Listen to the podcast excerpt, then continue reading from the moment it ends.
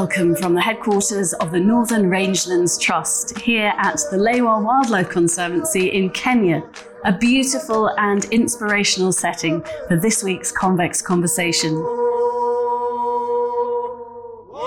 The Tusk Conservation Awards were established in 2013 in partnership with 91, an active investment manager that aims to make a positive change. Each year, nominees and winners from Africa come to the UK to be recognised, celebrated, and appreciated for dedicating their lives to protecting endangered species, the habitat they rely on, and helping local communities to protect Africa's irreplaceable natural assets. This year, Tusk, along with 91, who have brought me out to this breathtaking part of the world, are planning an extra special 10th anniversary ceremony in November. In 2016, Sir David Attenborough accepted a Lifetime Achievement Award from the charity's royal patron, His Royal Highness the Duke of Cambridge, for protecting our wildlife and natural world.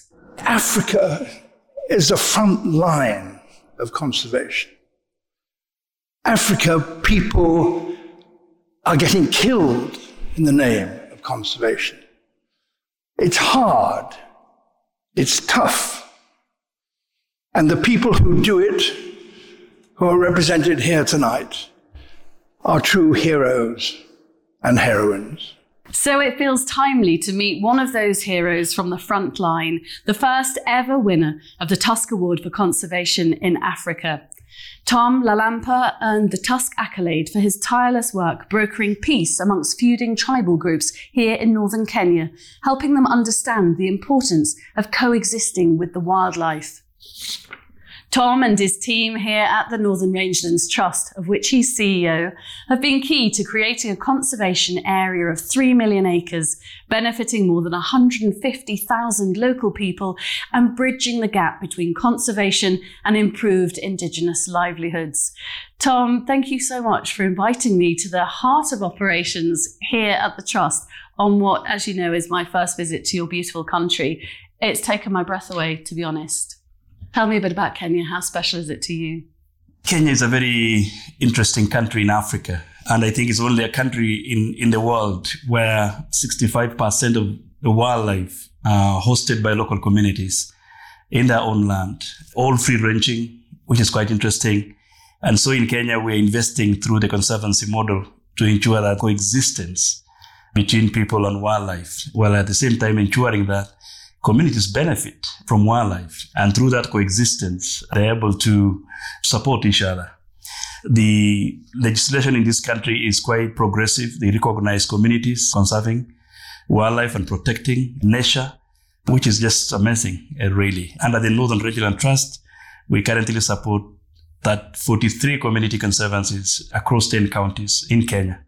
And it's amazing, really. I come from a very strong pastoralist background. My family keeps cattle, livestock, and coexists with wildlife in the ranges. I want to hear more about your upbringing and your background and also the community conservancies in a moment. But 10 years ago, you stood on stage in London, Tom, in striking tribal dress and received your Tusk Award from Prince William, along with a financial grant as well. Take me back. What was that moment like? Ah, it was breathtaking. It was such a moment. It's still very fresh in my mind. It was amazing. I traveled with my wife. My wife was on the plane for the first time in her life. That's amazing. I traveled to London. It was amazing. First Tusk Conservation Award in Africa. I'm thrilled to announce that the winner is Tom Lalampaa. I feel incredibly uh, humbled to have been chosen for this award. It's an honor and a privilege. It wasn't in my wildest dreams that I could be recognized for the work I'm doing on the ground with our local communities, uh, brokering peace through conservation. And it was such an inspiration to be at that, at that stage. And first and foremost, uh, meet with Prince William, something I didn't imagine. It really inspired me. It really motivated me. And so it was such a moment eh, in life to get to that stage and shake hands with Prince William. That was wow for me. I'm sure it was really wow. I mean, we've mentioned a couple of times about you brokering peace. Tell me a bit about the peace that you were brokering, what were the tribal groups feuding over? And how did you manage to bring peace and explain to them the benefits of living in harmony with, with the wildlife and the habitat? Northern Kenya, in particular, is known for insecurity. It's ethnic in nature. Uh, different tribes fight over water. Some of them fight over grass, uh, limited resources. And so when it gets very dry, like right now in northern Kenya, the communities really struggle for the little water and the little grass left the, on the land for their livestock. And so often they do clash and they do fight, they do kill each other. There is also a lot of uh, illegal firearms in the hands of civilians in northern Kenya, just because of our porous borders. And so lots of illegal guns are in the hands of local youth, and these guns play into the conflict. And so we're using the conservancy model to bring these communities together. Uh, we have brought 18 different ethnic groups together to and they, they are all connected on a radio system so that in case any conflict arises, you will hear it instantly, and we can all try to help. Uh, through the conservancy model, we've developed what we call Peace Ambassadors Program, largely led by women from all these ethnic communities. And they become the ears uh, on the ground. They tell us exactly what's, what's coming up. We communicate with the government. We communicate with the rest of the stakeholders, and we're able to address situations before they get out of hand. And through that, we're able to minimize retaliations that could lead to loss of life or people killing each other. And so through the model, um, the Conservancy, there's now constant dialogue on issues to do about grazing, sharing water, tackling any conflicts that, that emerges. And so there's now that communication. We're trying to strengthen that dialogue to build a trust so that each tribe, you know, can trust the other. And we're using women. Women are playing a key role right now. And we've got a very strong peace program to ensure that there's a strong dialogue. And in case of anything, we use a multi-ethnic approach where we bring all these ethnicities together. Elders from different tribes come together and we deploy them to go and talk to the youth so that they don't conflict, they don't fight. And that has been such a success in northern Kenya. And what was the attitude from communities when you first went in and, and tried to broker this peace? Were they very receptive to learning how to share resources and indeed to appreciate the wildlife more? Because I think they were quite apathetic, weren't they, at one stage about the wildlife? At the beginning, there was a lot of mistrust between these communities. They don't trust each other. They are suspicious of each other. Of course, they come from different religious backgrounds as well. Some of them have a culture that glorify conflict, like the Samburu. And so at the beginning, when we were, we were starting, there was a lot of mistrust and they, they have to watch you. They have to listen to you, whether how genuine you are. And as an organization, we have re- remained neutral within our communities so that we can dialogue with them. And so it took time really for us to build that level of confidence and build a trust so that they, we become a trusted pair of hands for these communities.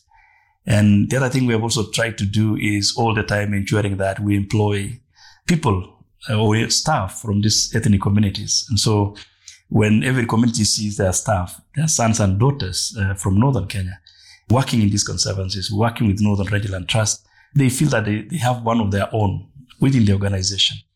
And so it took a lot of time. We do a lot of sports for peace, where we bring the youth from the wearing communities to run. And the winner gets a cow because they love cows. And, and they love it. And, you know, they, they do traditional dances together. We ensure that they, they're able to exchange phone numbers so that they're able to talk to each other. And so it took a lot of time really to build that level of confidence, the trust to each other.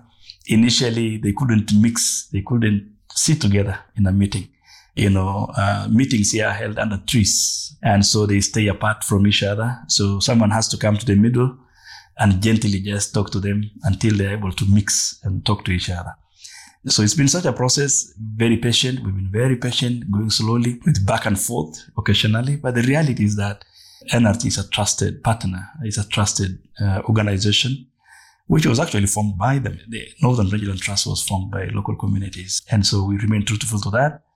And we're very glad that we're able to really help.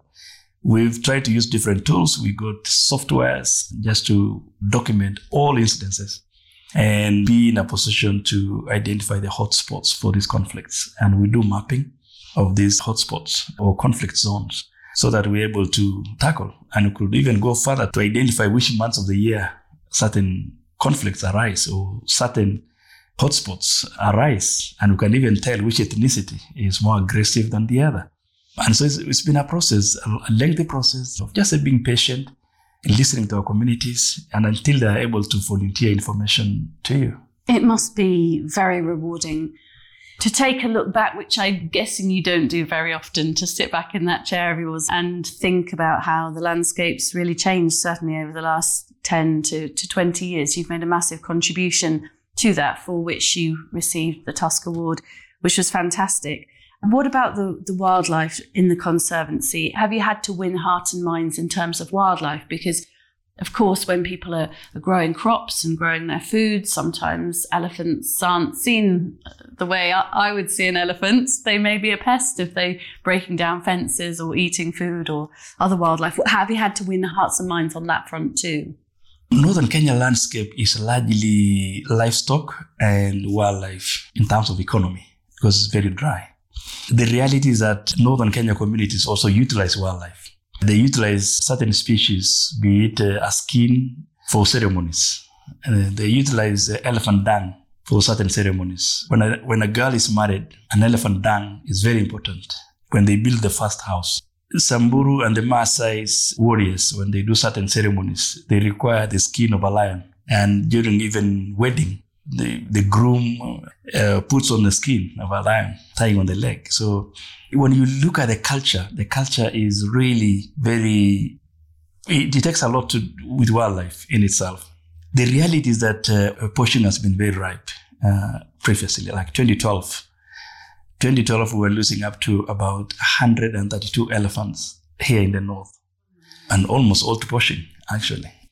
But that has really come down right now to the extent that last year we didn't lose elephants. And just because it has taken a lot of efforts to create awareness, also through the government, working very closely with the Kenya Wildlife Service, creating awareness for communities, and also ensuring that the communities see benefits from this wildlife.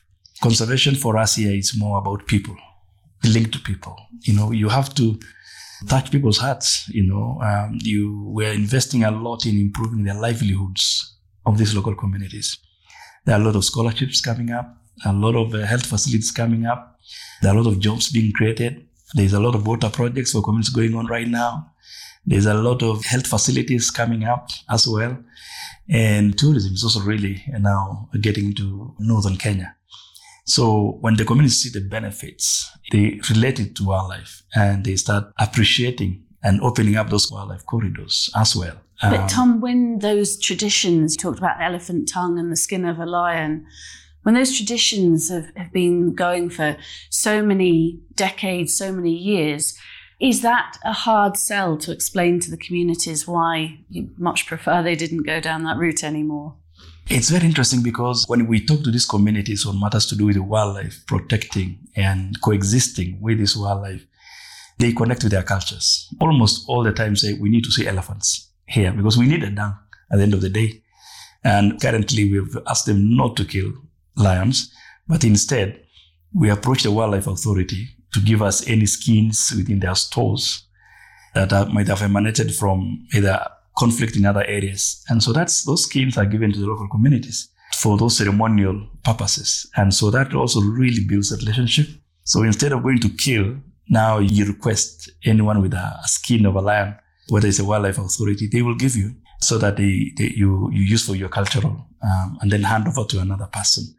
And so it takes time to create awareness. We use different approaches in terms of creating awareness for the importance of coexistence.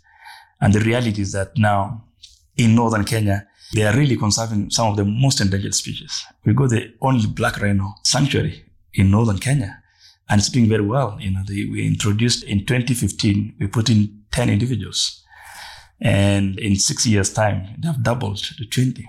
The Hirola antelope down in Garissa, there are probably about 400 individuals left in the world, and they're found there. The community is taking care of them. And they've done a, a breeding sanctuary and now they are rewilding. When you look at the Elephant Rescue Center, the only one in Africa run by communities, in one of the conservancies here in the north. So baby elephants, calves fall into the deep water holes during dry season and they're abandoned or you know their mothers die and so they're rescued by communities and they're being now taken care of by local communities the rothschild giraffe are now doing very well in some of the local communities. And it's all free ranging and the communities are taking care of them. They, they're accommodating them. They're hosting them in their own land. It's just becoming a, such a successful story to see population of Grevy's zebras now improving in numbers. Some of them are stabilizing right now. And so uh, it takes time, it takes patience, but it takes also time to win the hearts of the communities. Tell me a bit about you, your Samburu tribe, and what life was like for you as a young boy. I'm born of a Samburu tribe, pastoralist community. My late father was married to three wives, and my mom was the first wife. We grew up looking after livestock. I was the first to get an opportunity to go to school when my elder brother declined to go to school. My parents paid for my education by selling cattle, selling livestock to educate me. During holidays, I come back home, stay with my parents over the holiday. I look after cows, I look after goats, and occasionally I could lose some few to wildlife, to, to cats, to lions, to leopards. And sometimes I get beaten up by my, by my father uh, losing out um, yeah, livestock to cats. Oh. Uh, particularly cheetah was very stubborn in our area. and that has been our life, you know. Occasionally we could lose livestock because of droughts. You know, life just continued, but uh, I, I was schooling in boarding schools all my life because my parents are nomadic. And so when you break for holidays, when you try and go and look for them where you left them, they're not there anymore. They have moved, and they don't even tell you where they've where, where they've gone. Oh my goodness! How on earth did you find them if they'd moved without telling and you? So you have to talk to other families. You have to inquire from people where your parents have moved to. It probably take you about two three days to walk and find them. It's just such a different world, Tom, to to where I come from. So it's fascinating to hear these stories, and now it's kind of making sense to me. If your father had three wives because you were the second of 17 children. So I was imagining some poor lady having 17 children, and I've got two, and that's enough. so he was married to three wives at the same time. That, that was acceptable yeah. within the Samburu tribe. And I gather that you're not sure exactly of your age, other than that you were born during an eclipse, because don't the Samburu tribe associate births with major events? It's very interesting because uh, in Africa, and among most of the pastoralist community like Samburu, a man can marry as many wives as he can, as long as he has a livestock. I have an uncle who is married to eight, eight women. Eight women. And he's got about 47, 48 children. And that's life, really. As long as you have livestock, you can afford to pay the dowry. The dowry is about it's about ten cows. Uh, How many cows would I 10. get for me? Do you think ten? Uh, ten acceptable. ten is acceptable. ten is acceptable. So the reality and the truth is just not me alone. Most of the pastoralist children they don't know when they were born because our parents didn't go to school. They don't keep in record.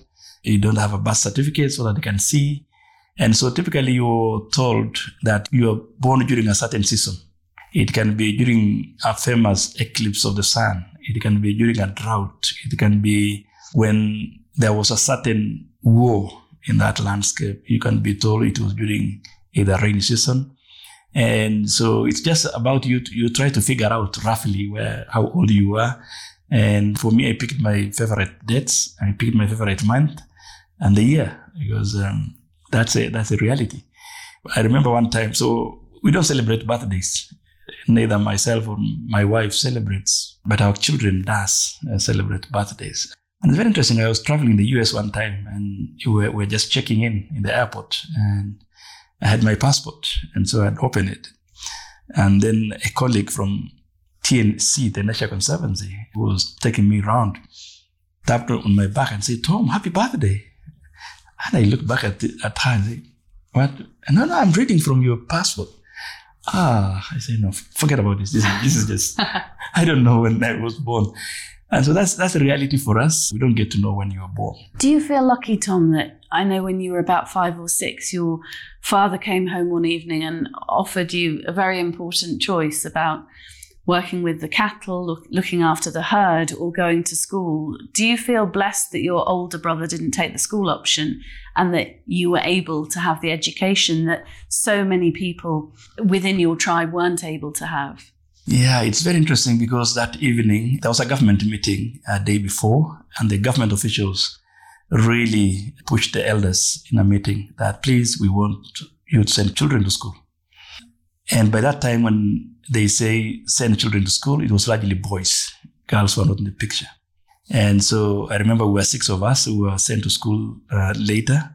But that particular evening, when the cattle came home and my father was taking a cup of tea from a kettle and he called the two of us, because my elder brother was senior and then myself, I was a young, small boy. And when he talked to the two of us and said, I would like one of you to go to school because we've been asked by government to. And I remember my elder brother spitting on the ground like something you, you don't like. He said, No, Dad, me, I want to go to school. And so I'm not sure whether I, I sympathized with my father because I just said, and I was small, really, without clothes. You know, during our, our times, boys could go up to probably six, seven years without clothes. Really? Um, and so I didn't have clothes then. I was still young. And so I told my father, I'll take the option left, which is going to school. I asked my brother, my elder brother who declined to go to school, whether he regrets that he, he never picked the choice because he could have said yes, then I could have, I could not have gone to school myself. And he said it was not his sort of passion. But, you know, we still continue, we still live together with my brothers right now, my elder brother and others. is married and uh, we've continued supporting to support each other and live together. Not only did you go to school, you ended up going to the University of Nairobi. You've got a bachelor's degree in social work, a master's degree in project planning and management, and an MBA in strategic management. And you are putting all of that to such great use, Tom. Just paint a picture for us of the community conservancies and uh, uh, and what somebody would see if they went to a community conservancy. How do they all pull together? Because it's hard for us to imagine. I suppose you you know what Britain's like. You've been to the UK. It's so very different to your beautiful country. So just describe what a conservancy is like and how they how they work. Community conservancy movement in Kenya is really gaining momentum close to about 200 conservancies in this country right now. And the Northern Rangeland Trust model is communal conservancies. A certain conservancy covers a certain geographic area. The communities in Northern Kenya still live together. So we live this extended family still. And by doing so, everybody gets to know each other. And so community conservancies, they have a local elected boards of elders, youth, and women who manage or govern the conservancy. And the board of each conservancy employ their own local staff as uh, scouts who do wildlife monitoring. They employ a rangeland coordinator if they're looking at into restoration, regeneration of their rangelands. And they have their other staff. They have their conservancy manager from that community. And so every community conservancy geographically knows most of a number of them now have a, a land tenure, a title for their land. And so the conservancy enables them to plan for their different land uses, grazing areas, wet season uh, grazing areas, you know, dry season grazing areas, settlement areas, where they put schools, where they want to water, the key wildlife also areas. They, they also map potentially tourism areas. And so everything gets to fall in the right place. And the awareness is done in such a way that in every village, there's a structure. Where I come from, I was the first to go to school in the entire Westgate Community Conservancy. And currently we've got about 400 students going to school and they're all getting scholarships from their conservancy. And so conservancy generates revenue. They also get funding from the government. They get funding from Tusk and many other partners. Each conservancy is able to run their own budgets, annual budgets, and they're really investing. They're creating jobs for their communities. They're doing education support and they're doing a lot of businesses supporting women enterprises, uh, beadworks, among others. And so when the benefits start flowing, the communities be, you know, really appreciate that. And whether it's a species management, they know their wildlife corridors, they know their water points, and it has to be managed properly. And so that's how the community conservancies work in northern Kenya. Under the Northern Rangeland Trust, we currently have a membership of 43 community conservancies, and we've got about 23 more applications on the pipeline. I think people can see the difference you're making and probably want to be part of that. I'm here, as you know, courtesy of 91, who co created the, the lovely awards that you were part of 10 years ago when you were a pioneer. And also, we're with the CEO of Tusk here, the man who founded it on his own 30 years ago. How important is it, that relationship for you with Tusk? You share headquarters here, for example, but how closely do you work and how well do you work together?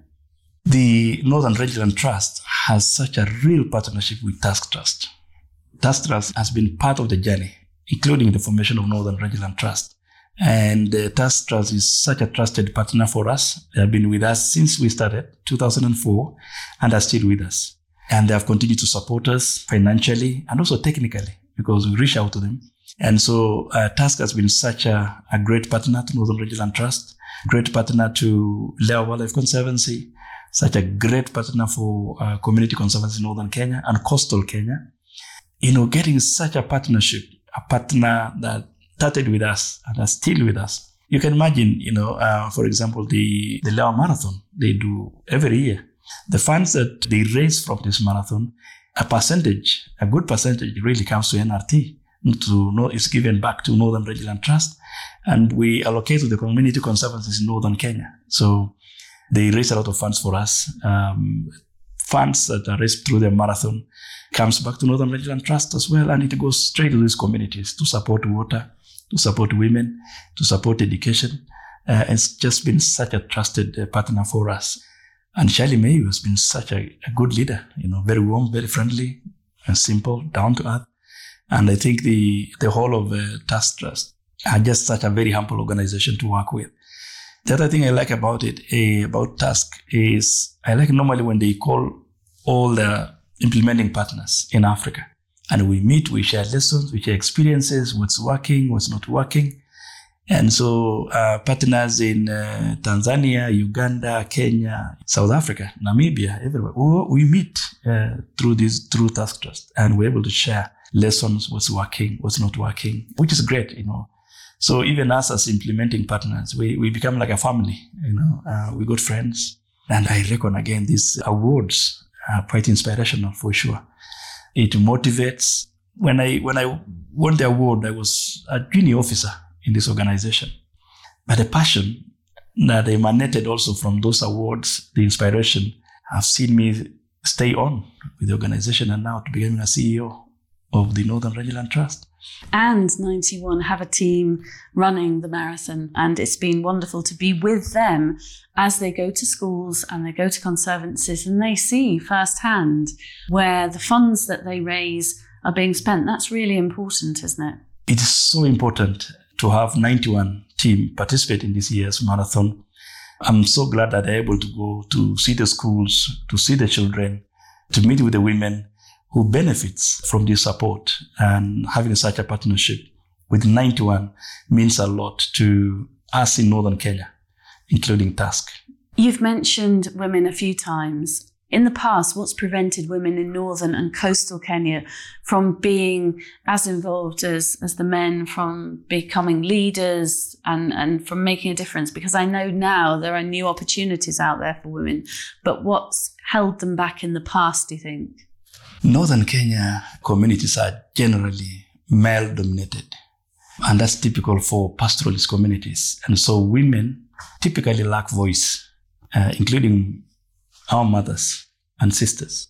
And so it has taken a lot of effort through the conservancies to increase the voice of women and also ensure that they tap on opportunities and ensuring that women take into leadership positions in the earlier days, we could hardly get a single woman to be elected into the conservancy boards.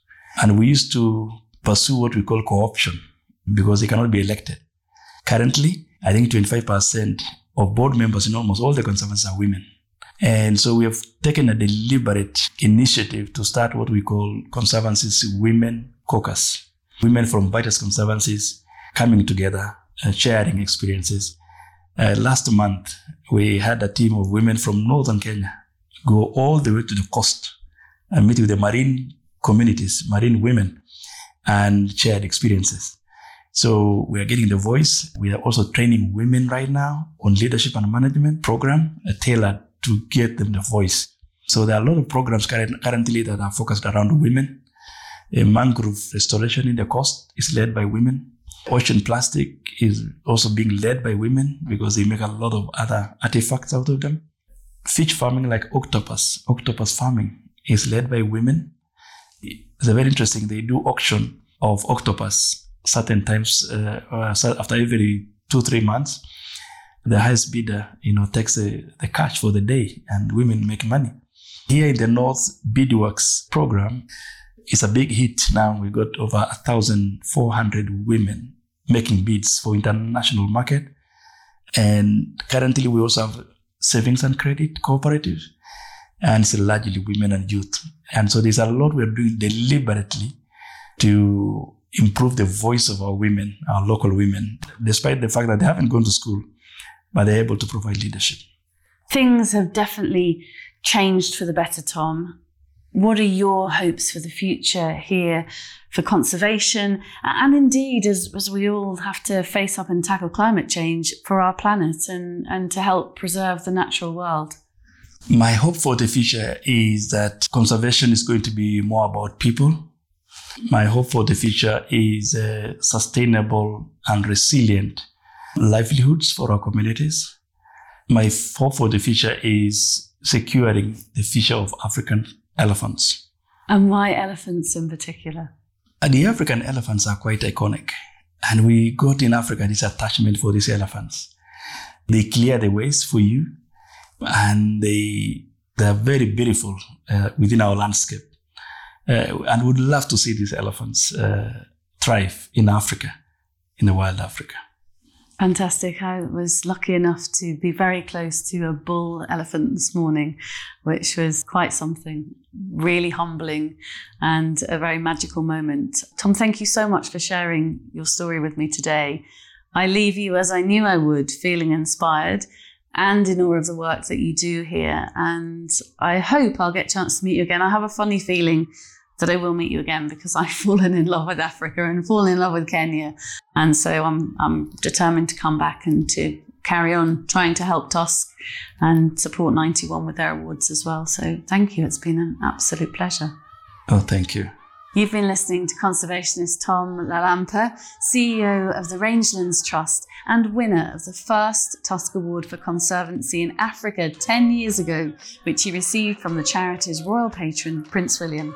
Thanks to Tom for making me so welcome at the Rangelands Trust, to 91 for making this trip possible, and to Tusk for the 30 years they've spent protecting wildlife, supporting communities and schools, and helping protect our natural world. Download and subscribe to our series at convex.podbean.com or search the Convex Conversation on Spotify, Stitcher, Apple and Google Podcasts, or wherever you listen to yours.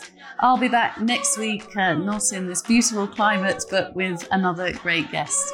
Join me then.